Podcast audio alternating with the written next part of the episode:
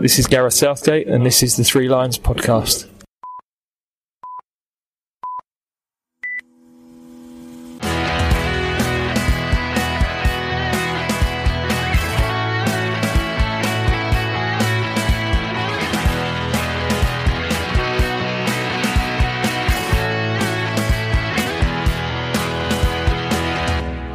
And welcome to the Three Lions podcast. My name is Russell Osborne and this is an independent England football supporters podcast. Well, well, well, wow.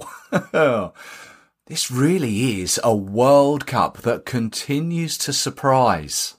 And I think since the last time we spoke, we have had the biggest surprises of all, haven't we? At the beginning of the tournament, I don't think there would have been many who would have predicted that Germany, Brazil, and America would all be out come the quarter-finals. Uh, amazingly, both Germany and Brazil not managing to get out of their respective groups. More on that in a moment. Coming up, I'll be once again joined by the Evening Standard's Dom Smith to give his assessment on the Lionesses' most recent match against Nigeria. Uh, and also, you may remember Paul Letters, who's been on the pod before. Well, I'm delighted to say uh, he sent us a message from Brisbane after he was at the game. Uh, but that's still to come. But first, let's just run over some of those dramatic events of the past week. At 37 years old, it's the last World Cup we'll see Brazil's Marta at. Uh, have we seen the last of Alexandra Popp on the international stage for Germany?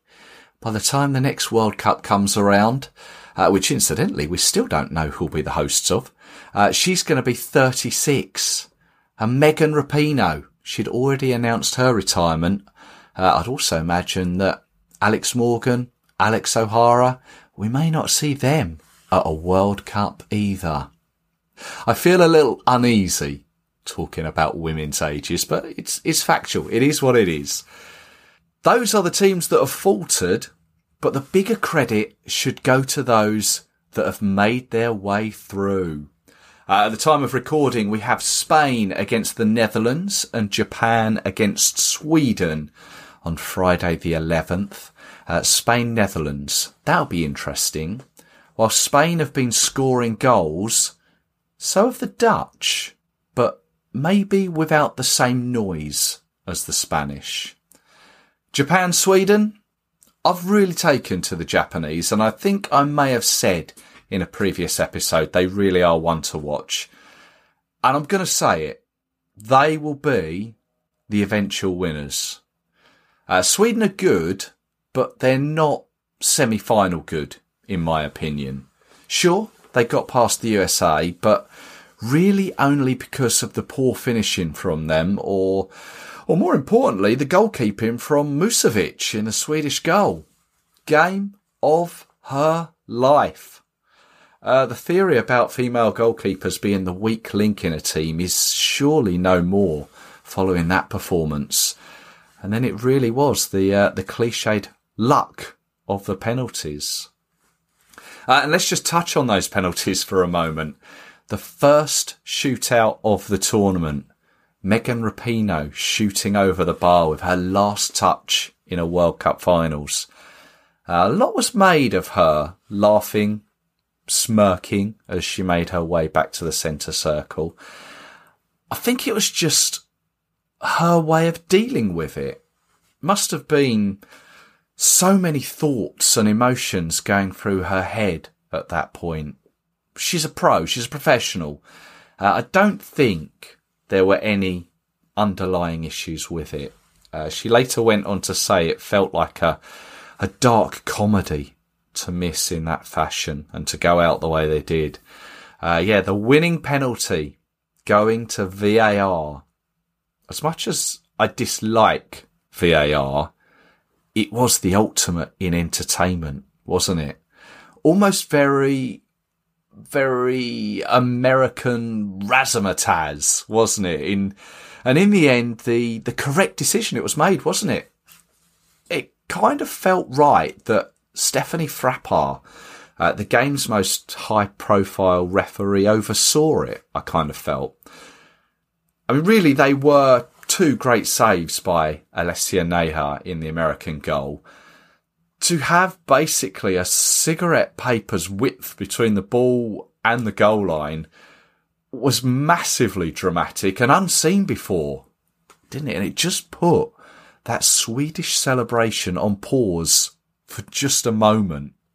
When it was announced it was the goal, it was a little bit sort of hairs on the back of your neck moment. But it was for me. Then the other result, which was played after the Lionesses game, uh, hosts Australia. They played Denmark, uh, and they've sent Denmark home after they won by two goals to nil. They will face the winners of France against Morocco. Uh, it's looking interesting. It's good that the hosts are still in it. Um, we've always said that whatever the, the tournament, as long as the hosts go a fair distance, um, then the interest remains. So we shall see uh, how far the uh, the Matildas can go. Uh, I don't want to focus too much on the negatives, but we've seen uh, a couple of bizarre own goals, haven't we? One from Italy and one from Spain. And let's be honest, it, it happens at all levels. Uh, I certainly remember Lee Dixon putting one past David Seaman for Arsenal in in bizarre fashion some years back. If you've not seen that one, uh, just YouTube Lee Dixon own goal. It'll be there. And on the Lionesses front, it's been great to see Keira Walsh back in training this past week. Uh, as I'm sure you're aware, she was back in the starting lineup for the Nigeria game. A game that conveniently, uh, I was on daddy daycare duties uh, for the school holidays, so I was able to sit down and watch the game over some cornflakes with my daughter. Now, before the game, it hadn't crossed my mind that the Lionesses were actually on a competitive 20 game unbeaten run. I think that's what the BBC said on the telly. Uh, their last defeat came in the 2019 World Cup, that third and fourth place match against Sweden in Nice. Uh, of course, since then, there's been the uh, the competitive games that included the the amazing qualifying campaigns. Of course, the amazing Euro win to where we are now. Uh, so back to Brisbane, it was seen of that Haiti win at the beginning of the World Cup. Sarina began with a 3-4-1-2 formation and a lineup consisting of uh, Mary Earps, a back three of Jess Carter, Millie Bright and Alex Greenwood, four across the middle, Lucy Bronze and Rachel Daly covering each wing with Georgia Stanway and the return of Keira Walsh centrally, uh, with Lauren James sitting behind Alessia Russo and Lauren Hemp. Uh, and just as we have been for all the previous games, I'm delighted to say once again I am joined by the Evening Standards Dom Smith. Hello, Dom. Hello again. You well? I am, but I feel like I've aged 10 years watching that, which is exactly what Sarina Wiegman, and I believe it from her. That's what oh. she said. Oh, is that right? Oh, yeah, haven't we all? Uh, I mean, England were favourites going into the game, and possibly based on just the FIFA rankings, which I mean, we we all know are a are a little bit of a nonsense. It was sort of mentioned many a time. Nigeria fortieth, Lionesses fourth. I mean, this game just proved that the rankings really mean absolutely nothing, doesn't it? Yeah, and their manager said afterwards, "I hope that we'll finally get the respect we deserve in the FIFA rankings." Now, I admire the confidence and I like the sentiment, but that that almost it made me laugh a little bit that quote because it almost sounds like uh, he's almost reacting like the FIFA rankings are, are, are a, person just putting a number on the country, when actually, of course, it's a it's a mathematical formula. It's not sort of personal, but um, yeah, there is a science I, to it yeah, just not a very developed science. But um, I take his point. They played yeah. very well, and oh, um, yeah. and they played much better than England did. Yeah, that that first twenty minutes, um, there was really. I mean, throughout the game, they they were the better team, but that first twenty minutes, they controlled it all. Early pressure, they smacked the crossbar with Mary Earps beaten, and I. I mean, I, I did think that the Lionesses were were capable of winning it, but I I think I said in the the last episode the only game I'd seen Nigeria play was the one against Australia, and I knew they weren't to be dismissed so easily. Um, but I think they they upped their game somewhat as well, didn't they? Absolutely, they did. I think before this game, I I sort of felt that this would be a harder match than whoever England might have played in the quarterfinal. We now know that they will get a quarterfinal just about against Jamaica or or Colombia. But yeah, Nigeria were were brilliant, uh, absolutely brilliant. They they used the wings effectively. They were first to, to most balls. It felt like they were swifter. They they actually kept the ball, and not just when England went down to to ten players, but throughout the whole match, they seemed the team who were able to keep the ball better. They were unlucky, really, not to score in the in the ninety minutes because they they hit the the woodwork three times. Yeah, that that really was their downfall in the fact that they they just couldn't finish and, and put the ball in the back of the net. It was a game of of many incidents, despite the fact that we had sort of very little in front of their goal. Half an hour gone after being under the cosh for quite some time, Rachel Daly wins a uh, a soft penalty, I think is fair to say, which went to a VAR review, um, which interestingly was was overturned. Um, Georgia Stanway was was pretty much psyching herself up and telling herself what way to to place it um, when it was uh, sort of reversed, wasn't it? That was an interesting situation. I I take it it was for a shirt pull initially outside of the box, was it? I mean, there was contact outside the box, but very much the contact that the referee had blown her, her whistle for eventually was inside the box. So I don't think that was why it was overturned. I think it was just overturned because you know, there's being cute and then there's being a bit too cute. Okay, uh, yeah. I think Rachel Daly was adjudged rightly, in my opinion, to have um, sort of fabricated the contact um, so much that it wasn't actually a foul, and, and I would agree with that. I think the re- I think the referee was right to, well, VAR were right to send the referee to the monitor, and she was right to agree with them and overturn the decision. Yeah, no, I, I get where where you're saying, I say it was a, a, soft penalty the way she went down, but I, I, when I watched it, I was wondering was the contact initially um, done outside the box? But yeah, I, th- I, think you're right. VAR has has proved itself right just as much as it did um, yesterday in the uh, the America Sweden game. Second half, as, as you've already mentioned, Nigeria they immediately hit the bar again, and and much like Haiti and Denmark, Nigeria, they stifled us, didn't they? Absolutely, they did. Um, they were, as I say, they were very energetic. In- England just looked, and I'm not sure as much lethargic as out of ideas. I- am sure we'll read some pieces over the next few days now, which try and argue that that Keira Walsh, that England are better without Keira Walsh. Oh, they're wonderful. I'm sure that will happen. It, w- it will happen.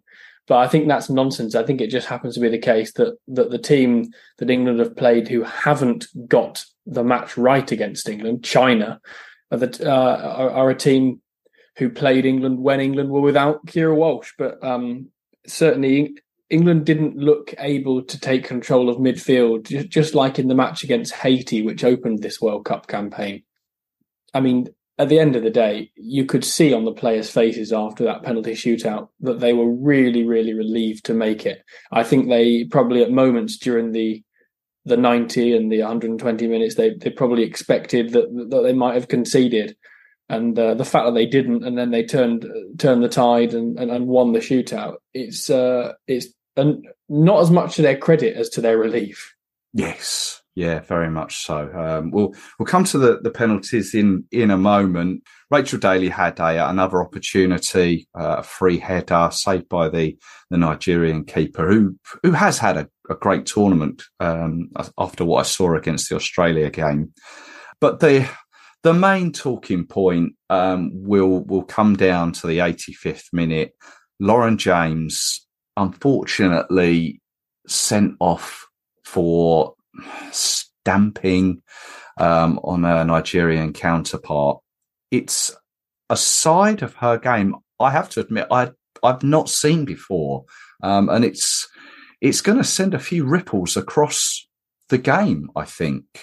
Yeah, it's it's not. I've never seen her sent off before, but it's a side of her game that I did know was there. Right. I think you can see she's sort of she's got that feist that you know if you get if you get that sort of a player on the in the wrong moment or on the half t- on the half turn or that you know uh, their temper can take over, and it certainly did in this occasion. I think she she just felt that she'd been bundled a bit too hard by her opponent, and um, you know, in the spare of the moment, she stood up, she she stood on her back, which you can't you can't mm. do. I can't believe I'm saying that that you can't stand on a player's back, but yeah, rightly she was um she was sent off, um, and mm. and it looks now like she, she's definitely out for two matches. She could even be out for for the final if England were to get there, which is devastating for her considering she she was making the tournament look ridiculously easy. She was making football at the highest level look look ridiculously easy.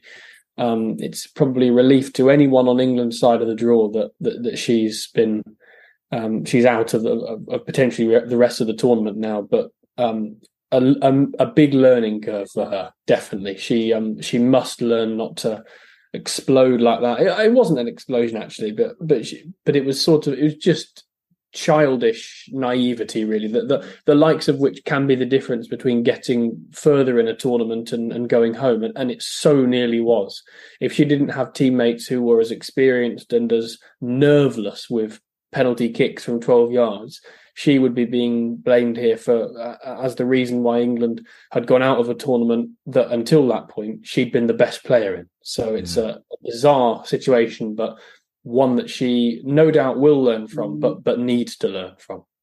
I mean, I think myself, like everyone else of a certain age or just a certain knowledge, will sort of immediately it brought back memories of of David Beckham and Argentina and and that sort of in a yes. moment petulance. Um, how do I mean? Uh, these are two totally different time periods. Obviously, that was 1998, which was my quick maths is what 20, 25 years ago. Mm. David Beckham was vilified, and we all know how and and what what happened. How do the FA sort of deal with this? Because she's going to be written about in the papers um, and online people and, and social media. How is she going to deal with this? Well, that's something that they'll be discussing in the FA right now. I think she is potentially, in some senses, the beneficiary. She will be the beneficiary of of something which overall is not good in in the women's game, but it, she may be blanketed by the fact that I'm not sure that the women's game quite yet has reached the point where we always where we only ever talk about the football and we kind of castigate players when they make when they get it wrong and mm. I think we're at the point now where we where we're praising um you know the the women's teams more than we're um, deriding them. And I think really in the end, people want you to have both, don't you? Because you, you, we need it to be taken seriously. It's a serious thing. Yes. Um, but she may be the beneficiary of us not quite being at that place yet, because I don't think she will be vilified. I don't think there'll be effigies hung outside pubs no. like, like, like were for David Beckham. Um, and yeah, my prediction is that, that that that sort of stuff just won't happen. So of course there'll be discussions about how she's um, looked after and protected from from from some of that hate, which is inevitable. But I don't think it will be on quite the scale that David Beckham had. Um, and yet, David Beckham, you have to realise, was was largely kind of uh, coaxed into it by Diego Simeone. Whereas really, Lauren James, this is a this is a bigger offence. This is this is her stamping on a player from pretty much out of nowhere. She she she simply lost the aerial duel and got annoyed about it and and felt that the player had maybe fouled her. But it, it's not like she was uh, pushed for a reaction. It, it was pretty un you know unwarranted. It, so it's it's it's almost a worse offence. But I don't think it will get the same vilification, which is good for her. Yeah, no, fair enough. Let's uh, let's hope that she can quickly move on from it, um, and we'll see her in an England shirt very soon. Be it two games, three games. Incidentally, is that will it be in a FIFA match? Let's say if um, it's a three match ban, uh, and England go out in the next game, argument's sake.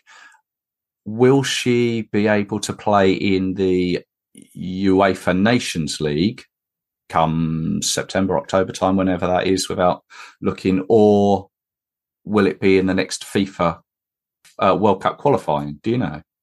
Yeah, she would. She would be able to compete in uh, in a UEFA tournament, it, it doesn't carry over. So it, it, would be it would be the next FIFA match which she misses. Which um, yeah, if England were to go out, that would be a, a qualifier for the next World Cup. Gotcha. Sure, when that would be, but it could be years, years time. So yeah, yeah would be yeah. years, three three years or so. Well, as we say, it went to penalties, but just before that, Nigeria were unfortunate to to not get one of their own in normal time. Lucy Bronze was involved in a uh, quite literally a bit of argy bargy in the box, and that kind of went unnoticed. I was quite surprised that one didn't go to VAR. Yeah, I think England were a bit lucky that it didn't really, um, but uh, yeah, it only added to the drama because obviously without without that we might not not have got to a penalty shootout because I think if Nigeria had scored a penalty, I'm not so sure England would have managed to find a goal. well, I mean, with the way that Nigeria began with their penalties, I think we we may have ended up with penalties uh, anyway because they unfortunately they they weren't so strong in that that department. Georgia Stanway took the first one and and missed, and then immediately Nigeria put theirs in exactly the same place, which was good for England, but but quite surprising. Absolutely, yeah. It was it was really interesting to see that she missed. I think she was basically just shot of energy. Um, mm. It hmm. wasn't a terrible penalty. I mean, you, you can say that a penalty is terrible by virtue of not going in, but I think that's a little bit um, I don't know, a bit a bit crude and blunt, really. I mean, the fact of the matter is she she didn't miss by a huge amount. She had the right power mm. on it, but yeah, it's not hit the target. So in that sense, it's a poor penalty, and it offers Nigeria the chance to to go ahead. And at that point, if they had done, suddenly the fact that Millie Bright has won the toss and been able to put England first means nothing because then you're 1 0 down and you're already under pressure. Yeah. So it, um, I think England's. Look, England's penalty takers were all good penalty takers. Uh, forgetting that they did do well, they were already beforehand good penalty takers. Um, but I still think that potentially what won it for England was that Nigeria missed their first, and uh, after a penalty taken each, it was it was still nil nil. Yeah, I, would agree. Last time we had a penalty shootout was on uh, in the Finalissima, where Mary Earps was the the hero. She uh, she didn't have to save any in in this penalty shootout, but it was uh, Chloe Kelly of of all players who likes to step up at the right time uh, mm. with the winning penalty. So a, a, penalty to to grace any game. Uh, she put it away marvelously, didn't she? Yeah, and so did Rachel Daly, who was arguably yeah. a tiny bit better. They were absolutely rifled home. It reminded me of the goal which Harry Maguire scored in the final of the Euros. Ah. Didn't have quite the same ending as this, mm. um, much to the delight of of Lionesses fans. So, yeah, brilliant for England. Some some good penalties, and um, yeah, the question now, of course, becomes does England's penalty taker change? Because Georgia Stanway was denied by the Haiti goalie before it was retaken in the first game, and now she's missed the, missed the target from, from the spot in the shootout. I'm not so sure it will change, but there, there will be a question there as to whether it should. Yeah, interesting conversations will be had inside that Lionesses dressing room. Uh, so onwards, although the game hasn't um, been played yet, it's Colombia or Jamaica. based on this tournament so far, it, it really could be either. Um, but they're going to face a tough game, whoever they face, aren't they, in the quarterfinals? They are. And um, look, both teams have shown what they're capable of in this World Cup. But it is still a great opportunity to be at a FIFA World Cup playing Colombia in a quarterfinal or playing or playing Jamaica in a quarterfinal. These are not these are not nations with the resources of England, but they're also not nations with the depth in a 26 player, sorry, 23 player squad of England. So, um, yeah, England would be firm favourites, rightly so, mm. um, in a quarter final against either of those teams. And uh, it will be really interesting to see who comes through it, but also whether England can raise their game because they, they, I think we thought that it was liftoff in this tournament when, when England went from a 1 0 win over Denmark to a, a 6 1 victory over China. But not to be. It was another sort of it was it was a muffled kind of uh, blunt performance from England again, and I think they'll need to they'll need to address that because that's re- really that's three of them they've given now. The Denmark performance was was okay, but yeah, the, the, the Haiti and Nigeria displays were were not inspiring in the in the slightest. Just one thing I think um, maybe needs to be mentioned. I've seen people talking about it is um, Sarina's lack of changing sort of players earlier on. Would that be something that you'd agree with? Well, I only ever agree with that if I think that there are obvious changes which which would which would obviously make the team better. And I'm not sure I'm not sure England have the depth that they did at the European Championships last summer when they could they could count on Jill Scott and Ellen White and and players like that who've now retired, and a lot of their players who start now were were, were the subs at the time. I'm not sure there are many players in the starting eleven that played against Nigeria who either were looking particularly tired towards the end of normal time, or indeed had um, sufficiently good options from the bench replacements to to, to make a, a substitute necessary. So I understand the criticism, especially because there's always going to be criticism when you're struggling to beat when you're when you're not ahead against a team yeah. that you were expected to be beating. But but I think the bigger picture maybe here is that England don't have England are one of the best teams in the world, and a lot of people are expecting them to go on and win this World Cup now. But I don't think they've got quite the squad depth that people maybe blindly assume that they do when they list their when you list England's five best players or so. You know, you're talking Lucy Bronze, Keira Walsh, they're both at Barcelona. Um, play, players like that, Russo. You, I think you maybe assume that there's a, a greater squad depth than maybe there is. So that's what I'd say on that. Yeah, fair enough. Well, as we've done in the our past chats, what what else has taken your eye um, in the games that we've seen since we last spoke? Well, the only game that I'm really thinking of besides this is the USA, which I think yeah. was a crazy match. Um, it's it's it's great drama from was the just perspective to to for a, a, match to be to be decided not just by uh, on goal uh, sorry goal line technology, but in a penalty shootout on goal line technology, and not just in a penalty mm. shootout on goal line technology, but by such a ridiculously fine margin. I mean, oh, I it, it's it's laughably kind of entertaining, isn't it? You you you you you sort of stuff you wouldn't be able to write up, or you or if you if you got the option to, you would write that script. Sweden offered very little in the match. I watched it. They they really couldn't couldn't come forward. I'm not saying that the US were mm firing on all you know and all guns blazing, but they certainly were the bigger bigger threat, the better team. They'll be stunned as to how they're not through the states. Really, Megan. Rapinoe called it a sick joke. I think that she missed her penalty and uh, and that that's the end of her her career. Crazy, really, but um, yeah, I think the I think to be honest, I know that Sweden are through, but I think there are big problems for both of these nations because at one time or other, Sweden's was the best league in in the world for women's football, and uh, the United States is, has been the, the best league in the world for a, for a long time, but I'm not so sure that the that there is a great amount of youth quality coming through for either nation, and both of their leagues have fallen away in uh, in comparison to the booming WSL here at home. So, yeah, I mean, I would say potentially some slightly worrying times for both teams, but certainly Sweden are not thinking about that now. No. They're thinking about uh, uh, quarter final, and rightly so. I know when when we very first spoke, I, I, do remember you saying that you you were sort of looking towards either Germany or the United States as as favourites, uh, as were mm. let's be honest, the vast majority of us. Uh, who do you assess now? Can you see winning it or come? I think is it the final the nineteenth of August. I think. I've liked watching Spain. Okay. Yep. I think that they uh, have a good brand of football, and um, yeah, I did my six stars to watch at the tournament before the before it began, and I picked out Aitana Bonmati, the number yes. ten. Um, well, she plays in the number ten. I'm not sure. I think she wears number six, but she plays in the number ten role. And I picked her out ahead of Putellas, who's of course the two-time Ballon d'Or mm. winner. And um, I was really insistent on that. I was I was asked as to why I wanted to keep Bonmati, and I just said, just trust me, she's she's a better player, and and I think she's been incredible, absolutely incredible. She scored three three goals. I think she's she dominates the the, the play in the midfield for them. But I still don't.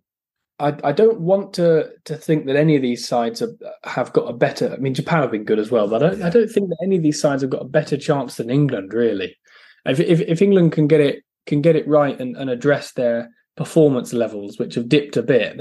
I didn't feel throughout any of that match that the Nigeria were actually going to score. I thought it was sort of like that they're in charge, but they're probably not going to score. And then when it went to penalties, I didn't really feel that Nigeria are going to win it. You know, and, and that sort of um, that destiny of of almost. I'm not saying I knew that England would win, but you, I think you still were confident that they would. Yeah. It would have been a shock if they hadn't. And that kind of um, that that ability to remain the favourites even when it's not going. I think, I think, there's something to that in tournament football. So I, I'm going to quietly say that England are the team that I'm I would tip for the title. But there we are. There's still hope. Dom, thank you very much as always. Uh, as we say, it'll either be Colombia or Jamaica.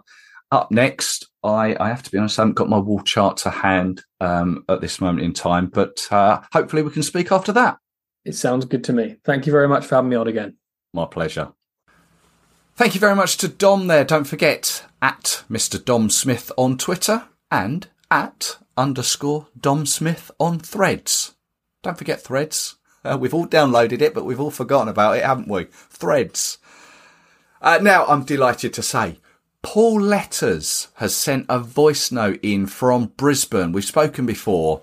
Uh, he uses the name Not Your Average England Fan on social media. Uh, and he's told us of some issues he's had as a wheelchair user before in his previous uh, trips to World Cups and his dialogue with FIFA. Unfortunately, it seems he's still having the same troubles. So we're here at the England Nigeria game for the Three Lions podcast. Um, gets bit pretty noisy here, so um, I'll tell you more. I think on the journey after the game, but we're 71 minutes in. It's nil nil. I think it's fair to say Nigeria have had the better of the play so far. They're just taking a drinks break at the moment. So yeah, England not playing so great. You would think that formation they had against China and then bringing Walsh in would bring even more quality than Zelem, but we're not looking anything like as good as we did in the China game.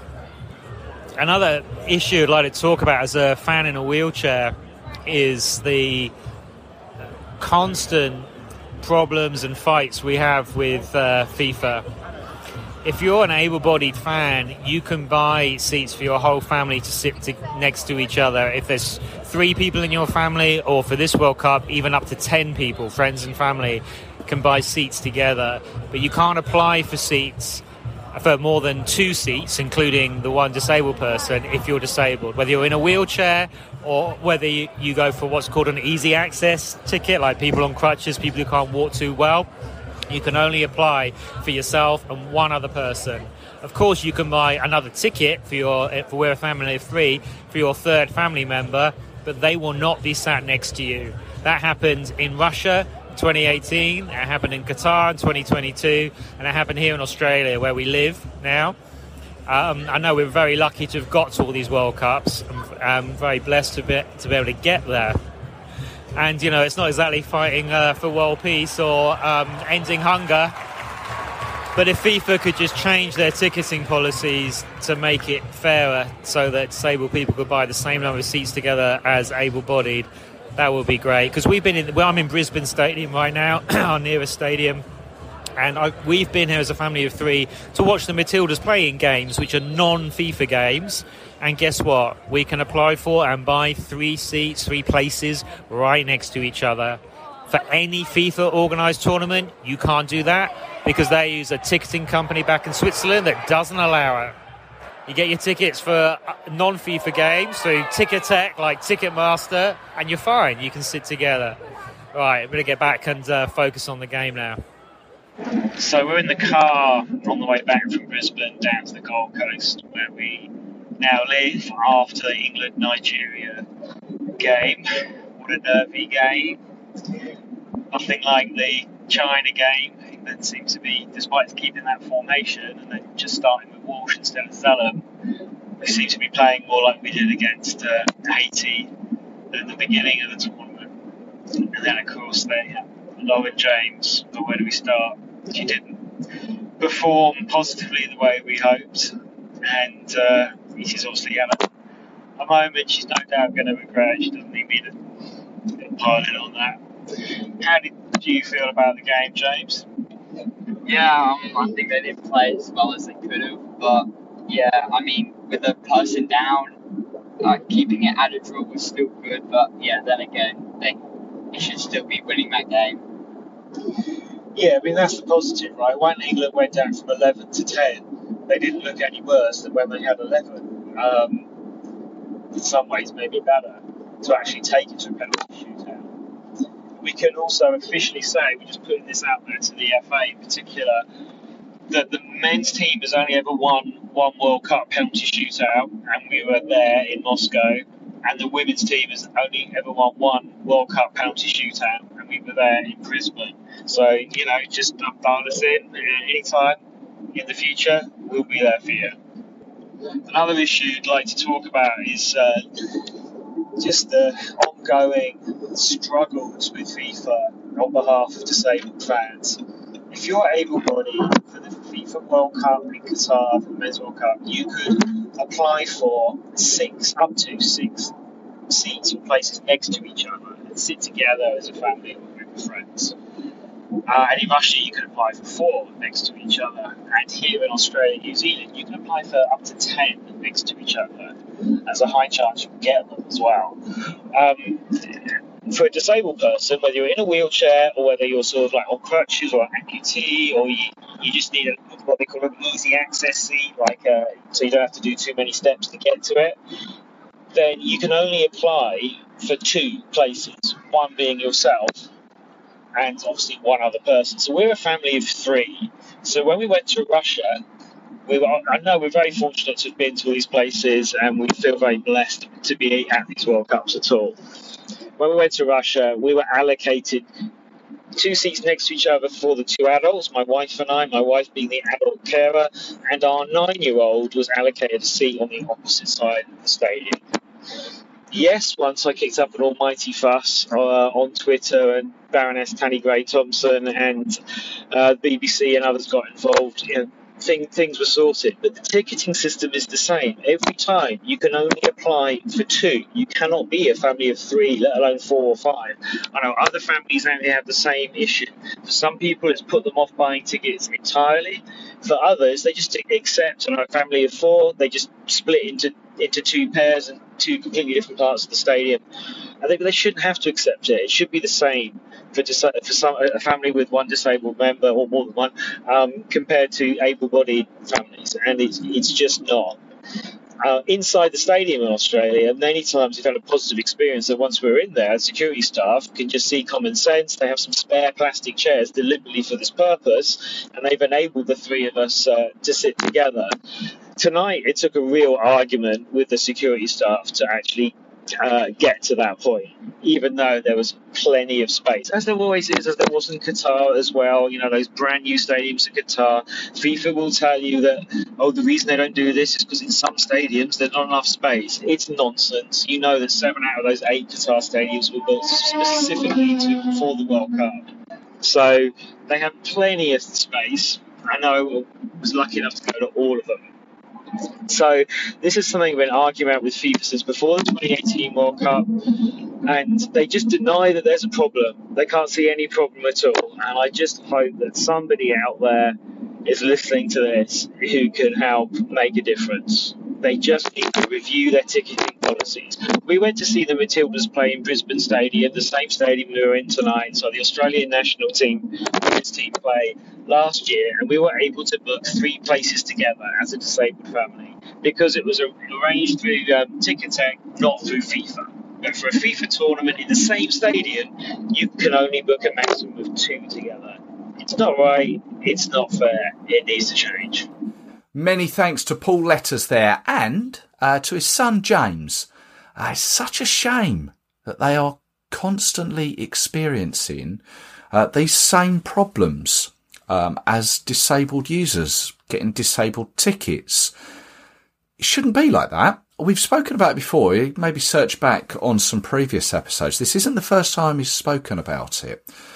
I hope the result of the game makes up for it in some way, shape, or form. Uh, and I say the result as I know that the uh, the performance isn't likely to put a smile on on anyone's face.